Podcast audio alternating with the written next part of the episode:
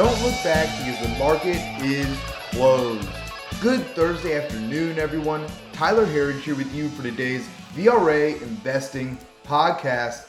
Well, it was a rough day for our markets today. Started off pretty flat, actually, but then this morning we got the first CPI report for 2022, as many of you have likely already seen coming in really about as we would have expected, but hotter than a lot of market watchers may have expected there as well. But in reality, you know our view, they have underreported inflation for decades. So really, no surprise here. The big surprise is that they actually let this number out. That is the truth. With inflation coming back today, hitting a 40 year high as the CPI posts a 7.5% annual gain here, a month over month increase from December of 0.6%.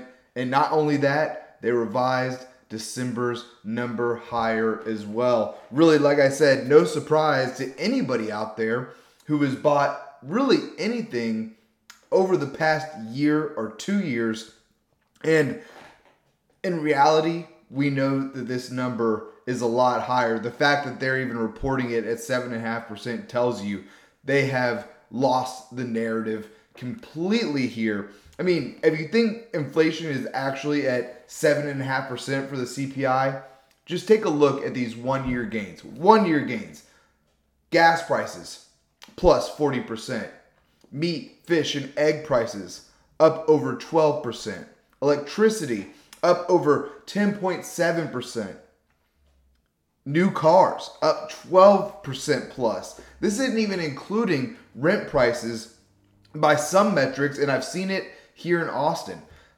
Up over 15 to 20% for rent prices. I'm not including housing prices as well, which in this in, in the Austin area as well. Some of these houses are up 50% from where they were pre-pandemic. Some of them up way more than that.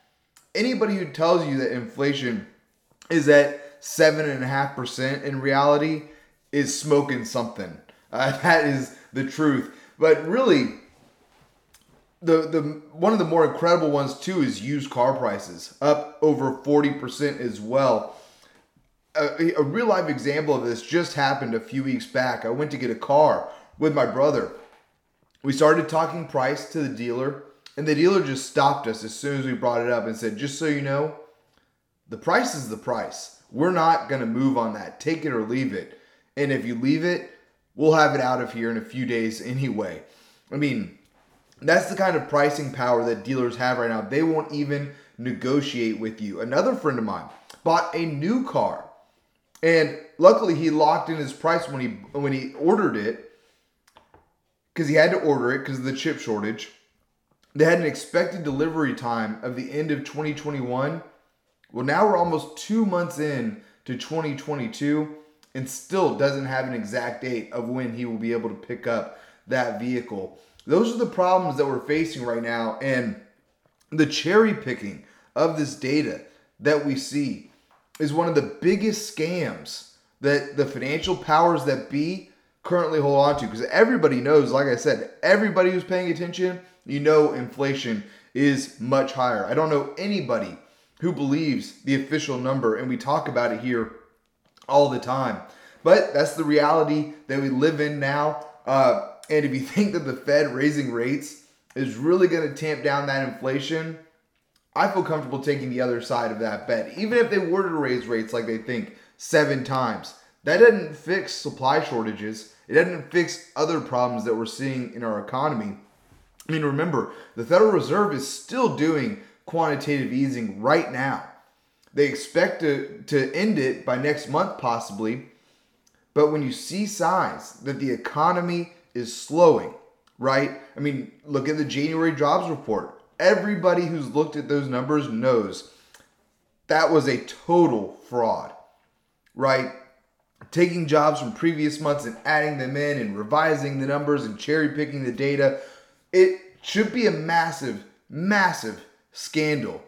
But yeah, sure, the Fed is going to raise rates seven times into a slowing economy. The Fed's going to start quantitative tightening in a midterm election year where the Democrats' chances are already abysmal.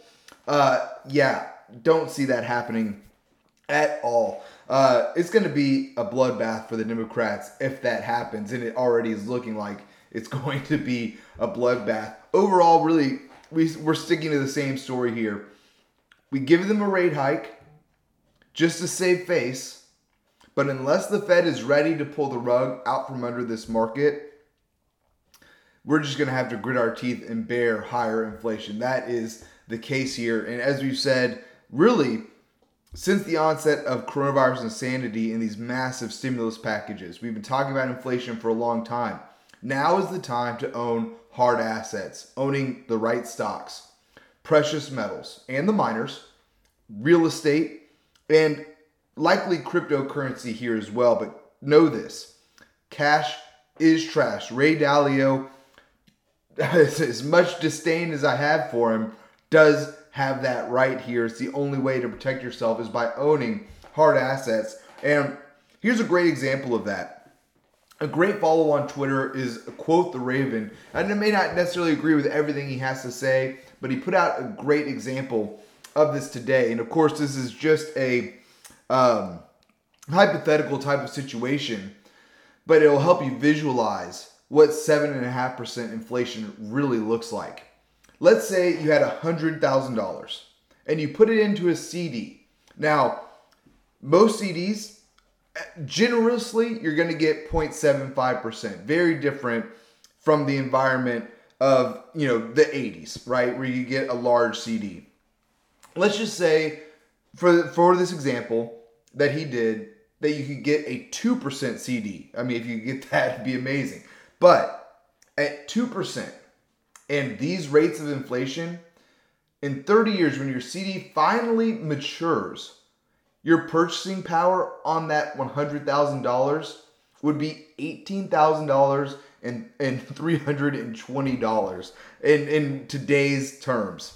That's, I mean, if you know your history about the Fed, that shouldn't surprise you at all. Since the creation of the Fed in 1913, the US dollar has lost more than 97% of its purchasing power.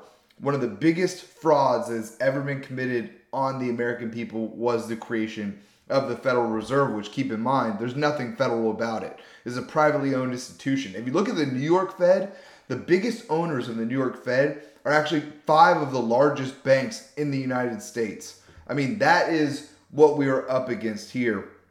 But again, back to the things that we can control. This is why we must own assets here. And it's a great thing to know. I mean, the anger about it, of course, is justified. But at the end of the day, you have to protect yourself, and owning hard assets is the way to do that. Kim put out some amazing work on this today about gold and the miners and what they do in a rising rate environment. I'm going to cover that today in our VRA Commodity Watch. But if you want to get a full uh, peek of what that looks like, I would highly encourage you to join us. We've got a 14 day free trial going on right now, but we also posted it for free on our blog today. Check it out at kipherriage.com, and I'll cover it here more in a minute as well. But back to our markets here. After the CPI report this morning, uh, like I said, going into it, the markets were flat. After the report, the markets started heading lower. Uh, we did get a rally after the open. All of our major indexes did turn positive, so it wasn't necessarily the CPI report that spooked the markets. But once the market started to rally, the St. Louis Fed chair, Fed president, I forget the exact name of it for the individual ones, James Bullard came out urging for a 50 basis point rate hike and possibly an intermediate rate hike.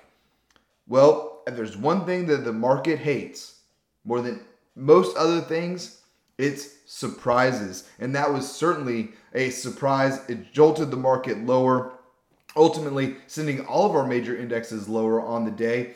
But that's just, if, if it was well telegraphed, the market might handle it a little bit better. But that kind of a surprise really spooked investors today. And the 10 year yield spiked higher as well, up 5% on the day, crossing a 2% yield for the first time since July 2019. Like I said, up 5% today to a 2.02% on the 10 year. That's not a that's not a major uh, you know occurrence saying that the 10 years at 2%, but certainly speaks volumes to where we're at right now. Uh, that also, that kind of talk also probably was why tech finished so much lower on the day to day. Tech did lead the way lower. NASDAQ down 2.1% to 14,185. We're followed there by the S&P 500 down 1.8% to 4,504. Next up was the Russell 2000 down just over 1.5% to 2,051. And lastly, the Dow down about 1.5% as well to 35,241.